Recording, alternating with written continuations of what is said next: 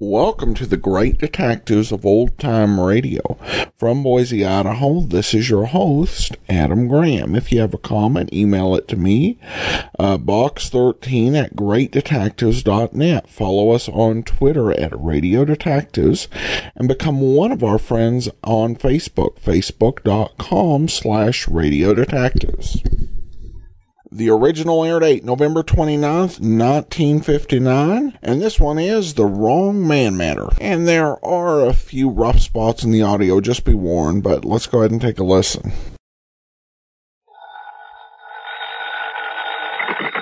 Johnny Dollar. George Reed here. Well, good for you, George. What? I can use an assignment about now. Who's in trouble this time? John Patrick O'Shea. Never heard of him. He's retired and lives here in Hartford. He's been confined to a wheelchair for the past couple of years. Now, what's happened to him? At 11 o'clock last night, someone broke into his home and gave him a terrible beating. Oh? Probably would have killed him if his next door neighbor hadn't barged in, scared the assailant away. Want to give me his address? I'll run over and see him. Better still, why don't you pick me up here at the office and we'll both go over there? Sure, whatever you say. You see, Johnny, I myself am somewhat involved in this thing. You? Yes. Why don't you come on over here? Yeah. Okay, George. I'll see you in a couple of minutes.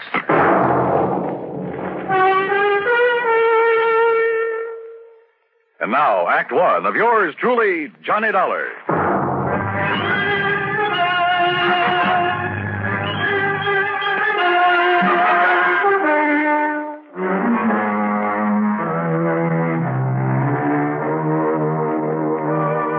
Expense account submitted by Special Investigator Johnny Dollar.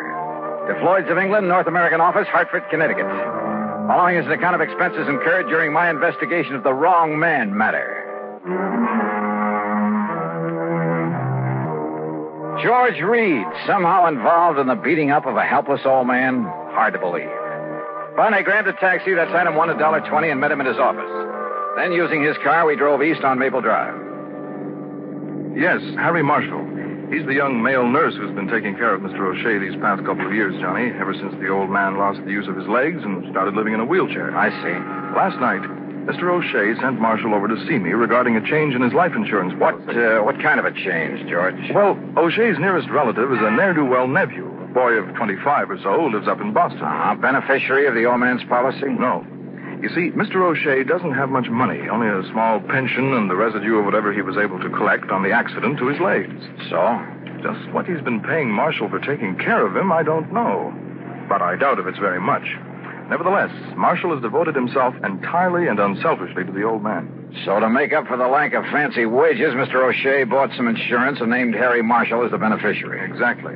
But Marshall felt that O'Shea ought to make some provision for his nephew, whether he liked him or not. After all, his only living relative. Well, this Marshall sounds like a pretty unusual fella. He is. He's a very fine chap, Johnny. Anyhow, he came over to my house last night to tell me he'd finally persuaded Mr. O'Shea to change his policy. To cut in this worthless nephew. Yes. What time did he get there and tell you this? He didn't. That is, the poor fellow must have waited for a couple of hours. What do you mean? Well, my wife and I were out. We'd gone to the movies. She insisted on seeing the second feature. A horrible picture, by the way. So we didn't get home until nearly 11.30. Uh-huh. Now, here. I found this note in the door. Mr. Reed, sorry to have missed you, but it's after 11 now, so I think I'd better get back to Mr. O'Shea. Please call me in the morning. I believe I have convinced him that he should name Walter in his insurance. Uh, Now, that refers to Walter Berry, the nephew. Hope you and Mrs. Reed enjoyed the movie. Respectfully, Harry Marshall. So? So, by the time Marshall got back home, the old man had been attacked and his neighbor had called in the police. First thing this morning, Marshall phoned me. Uh, now, here we are, Johnny. Ah.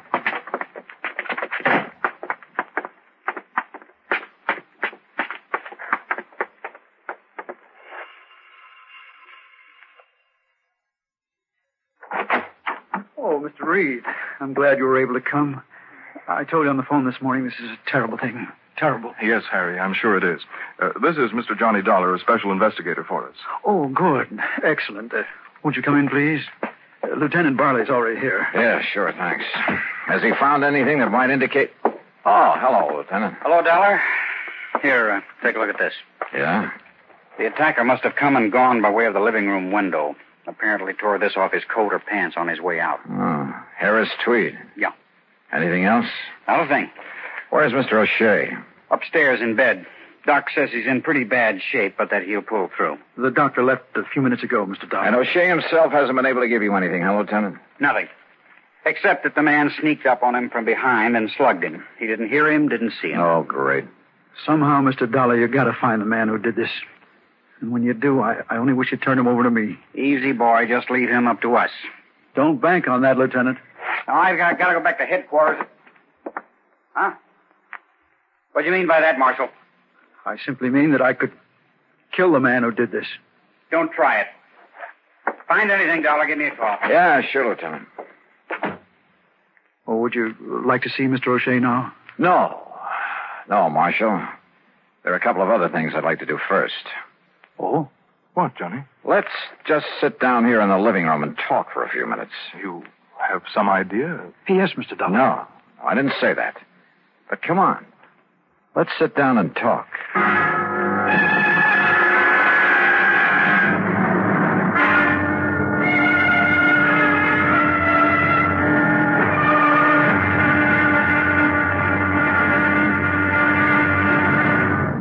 Act two of yours truly, Johnny Dollar, in a moment. In the history of America, the inventor has had a place of importance equal to that of statesmen and other national leaders. Indeed, our inventors, many of them mechanics, craftsmen, or even thoughtful tinkerers, have strongly influenced our destiny. They have contributed greatly to our amazing development from a barren outpost of civilization to the foremost industrial nation in the world. Incidentally, when we think of great inventions, it's natural to think of involved mechanisms like the McCormick Reaper, the sewing machine, or the phonograph. However, some inventions are so simple, one wonders why they weren't thought of centuries before. An invention in this category is, of all things, the universal, all important safety pin. This was the invention of Walter Hunt, who lived in New York in the first century. Between 1832 and 1859, he created and patented more original and worthwhile inventions than any man in the country. A revolver, a repeating rifle, and a bullet with a metal cartridge containing its own explosive charge. But of all his simple inventions, the safety pin is the most useful. It was patented in 1849, and he gave the patent to a draftsman in discharge of a very small debt. Somehow there must be a way. And now, Act two of yours truly, Johnny Dollar, and the Wrong Man Matter.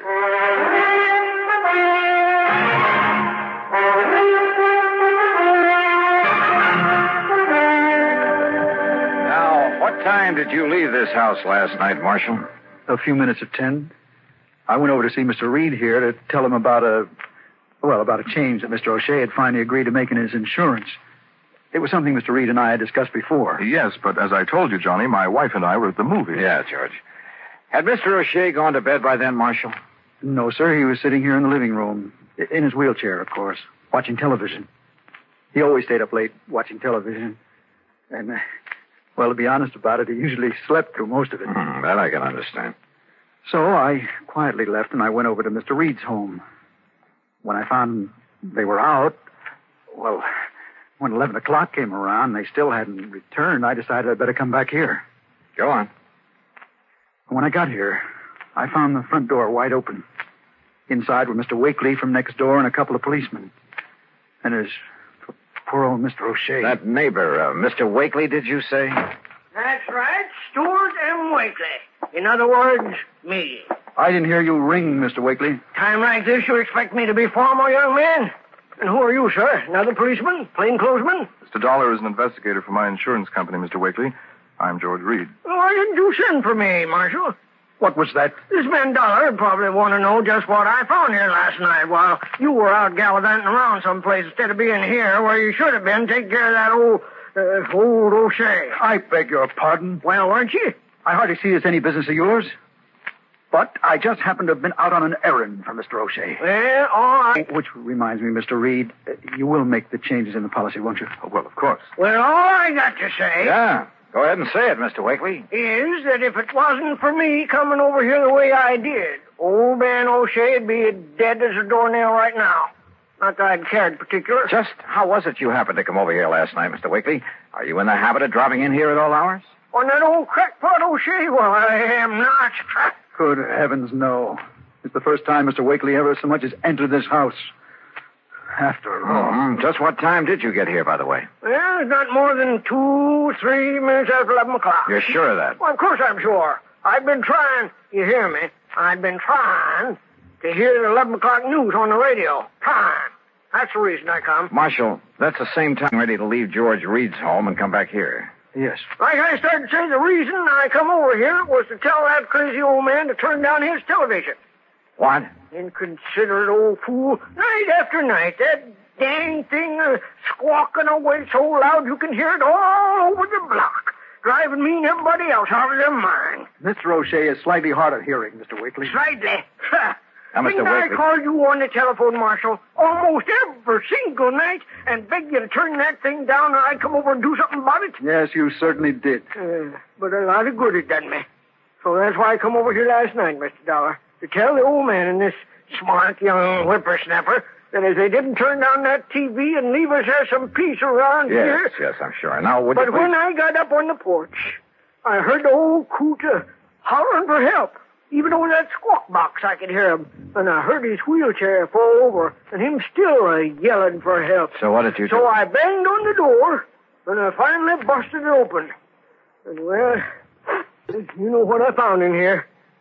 Just what did you find? Old man O'Shea laying there on the floor, all carved, and that window back of him wide open. And you called the police. Yes, sir. And that's when Marshall, that should have been here taking care of him, that's when he come in. And of course, I sent for the doctor. And, Marshal, you have no idea who might have done it. I wish to heaven I had. I tell you this, mister. Yes? Everybody living on the block, everybody in range of that noise machine would have been willing to murder him for it. Yes, sir. Even you, Mr. Wakely. Yes, sir. Yes, sir. I shoot. No, no, no, no. Wait, I, I didn't mean that. You sure? Now, now, listen carefully. Motive? Opportunity? Let's give a little thought to that, huh?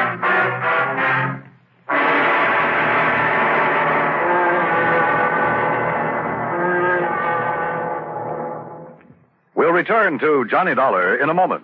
The two men approach each other. Cautiously. Intently. A fearful murmur sweeps through the crowd. Women and children scurry for cover. The two men stop about 30 paces apart. Silence fills the street. Each man's hand hovers over the pearl handle in his holster. And at an unheard signal, pistols are drawn. Two shots ring out and one man falls to the dusty street, dead. The hero holsters his weapon and ambles toward the saloon. Thus ends or begins the great source of American entertainment, the Western. Although glamorized now, the six shooter did play an important part in the settling of the West. The man responsible for that ingenious weapon was Samuel Colt. Born in 1814, Colt, as a child, had an insatiable interest in gunpowder and the weapons that used it. As a young man, he was dissatisfied with the current one-shot pistols then in use. One day he remembered a sea voyage he had taken when he was 13 and how he had been fascinated by the ship's paddle wheel. Why not use a similar wheel in a pistol? Working feverishly, he finally perfected a weapon with a rotating barrel of six chambers. Thus, the six shooter was born. Like most inventions, however, it took time to gain the public's acceptance. The opportunity came. War with Mexico was declared in 1846, and soldiers returning from the war told of the great success they had had with the Colt 45. Soon the Texas Rangers adopted the repeating pistol in their many battles with the Indians. Samuel Colt, an inspired American with the philosophy that Somehow there must be a way. Let's find it.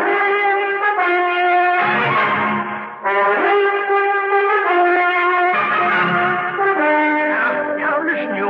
I don't know what you're trying to prove. I mean about me, but I warn you, Dollar. Warn me, Mr. Wakely. That's right. You accuse me of anything, I'll make you mighty sorry you did. You see what I mean? Johnny. Good heavens. Oh, no, wait a minute. Have you got a license for that thing, Mr. Wakely? You bet I have, ever since I was a bank messenger. And if you think I wouldn't use it to protect myself, Or to quiet an old man who was disturbing you? stop talking like that. But then when you realized you'd gone too Shut up, far. shut up. Okay. Okay. Just take it easy and let me have that. Sorry. Good Lord. Mr. Dollar. Mr. Dollar, if he is the one, All right, take it easy. I'll kill him. Oh, no, you won't, George. Yes, John. Call Lieutenant Barley to come back here and take over. Yes. And Marshal, you keep an eye on Wakely while I go up and talk with Mr. O'Shea. Don't worry, Mr. Dollar. And that means don't lay a hand on him. Even after what he's done. That's right. But listen, we haven't proved anything. But good yet. heavens, Look, man. I'm in charge here now, and you'll take orders from me. Understand? Well, Yes, sir. all right.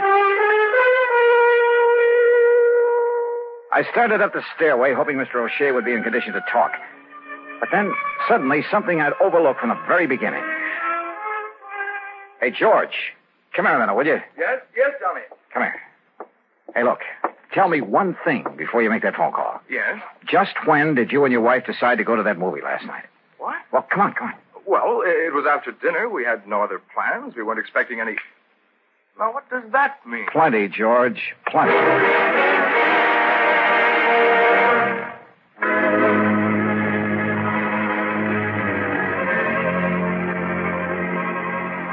A quick look in Mr. O'Shea's room told me he was out like a light. No doubt the doctor had given him something to make him sleep. But that was all right by me. I had other ideas now. I located. Meantime, you're to keep an eye on Mr. Wakely. You are, George. What? I gotta leave you two for a few minutes and keep an eye on Marshall, too. On me, Mr. Dollar? I don't want Mr. Wakely harmed. Just see that he stays here. Marshal, if I come back and find that you've so much as touched him. I gave you my word. Okay. See that you keep it. Why, yes, Mr. Marshall keeps the room for himself right upstairs. Good. Then if you Nice, don't- Clean cut young man, ain't he? Is he? Don't use the room very much, though. Yeah, well, if Just you'll- a place for him to relax and be alone by himself now and then. Yeah. No, after having to spend all the rest of his time nursing that old man he works for. Take me up to his room, please, will you? Well, now, I don't All know. right, here, here, my credentials. Hey? Johnny Dollar? Yes. Special investigator? Yes, that's right. Let's go, please. You mean he's in trouble, Mr. Dollar? I didn't say that. Oh, well, I'm glad you didn't. Harry Marshall's a mighty nice young man, devoting all his time to that Mr. O'Shea. Yeah. Not every young fellow these days. Now, here we are. Where does he keep his clothes? Hey? Oh, we're Oh, right yes, over... here it is. We don't keep very many. But... Say, now, that's a nice-looking one. Here is tweed, ain't it? Yeah, But now, look. See? yeah. I see. Ask me. He should have had that mended. Ask me, it's his ways he should have mended. What?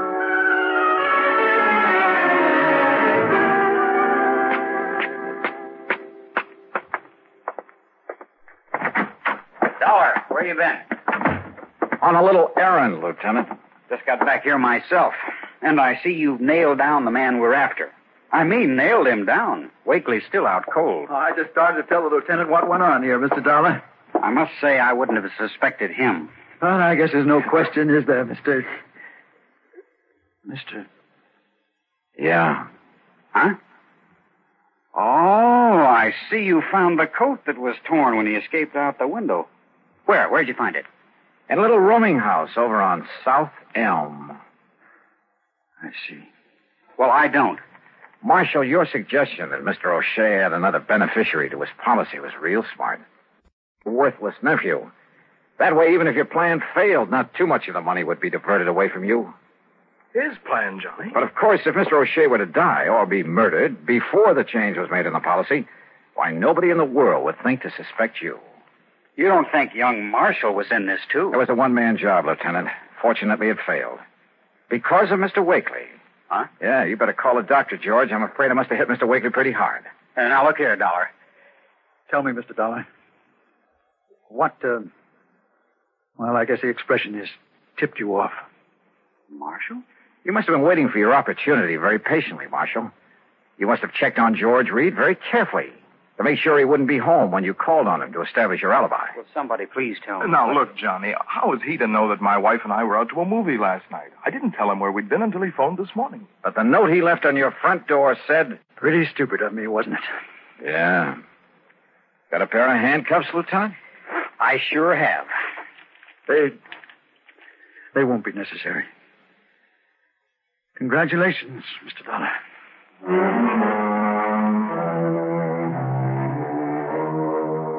So, George, having saved your company from having to pay off the old man's insurance, well, how much is my fee going to be? If it's big enough, of course, I'll forget all about the. Wait a minute. What expense account? A lousy buck for the trip over to your office this morning? I'll be.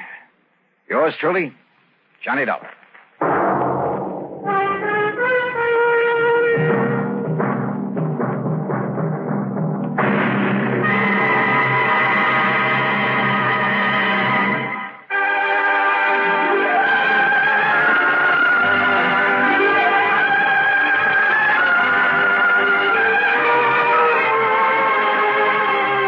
Yours truly, Johnny Dollar, starring Bob Bailey, originates in Hollywood and is written, produced, and directed by Jack Johnstone.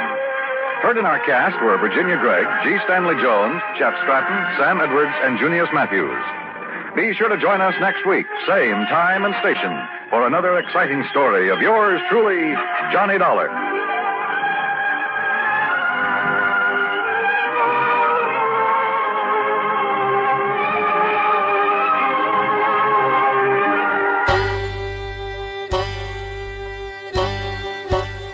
Hi, this is Andrew from OTRWesterns.com. I wanted to invite you to come take a look at our site. We stream live OTR Westerns 24 hours a day, 7 days a week, along with putting out podcasts of old time radio westerns. Check us out at OTRWesterns.com. You're listening to The Great Detectives of Old Time Radio with Adam Graham. Now let's get back into the show.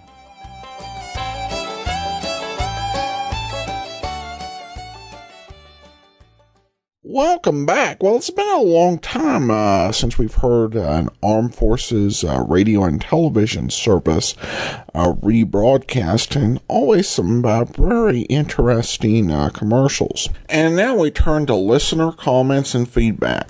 Christie comments on the last Michael Shane episode, The Queen of Narcotics. I just listened to what I think was the last Michael Shane around o- the October 16th one, and I couldn't finish it. One thing I- I love about the old time radio is the lightness, even in darkness, but this, wow. The dark was almost like a modern show, like watching Law and Order or something, and I had to turn it off. Kind of missed the old ones. I enjoyed um, almost.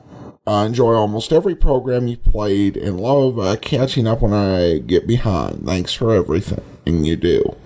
Uh, well, thanks so much, Christy, and uh, I can definitely appreciate the viewpoint. Though I wouldn't necessarily say it's it's got a totally uh, modern uh, feel. To me, it felt a little bit more like the uh, Dragnet uh, episode uh, Blue Boy, uh, though not quite all the same elements, but it felt on that level of seriousness, particularly with the sort of hallucinations uh, the kid was dealing with.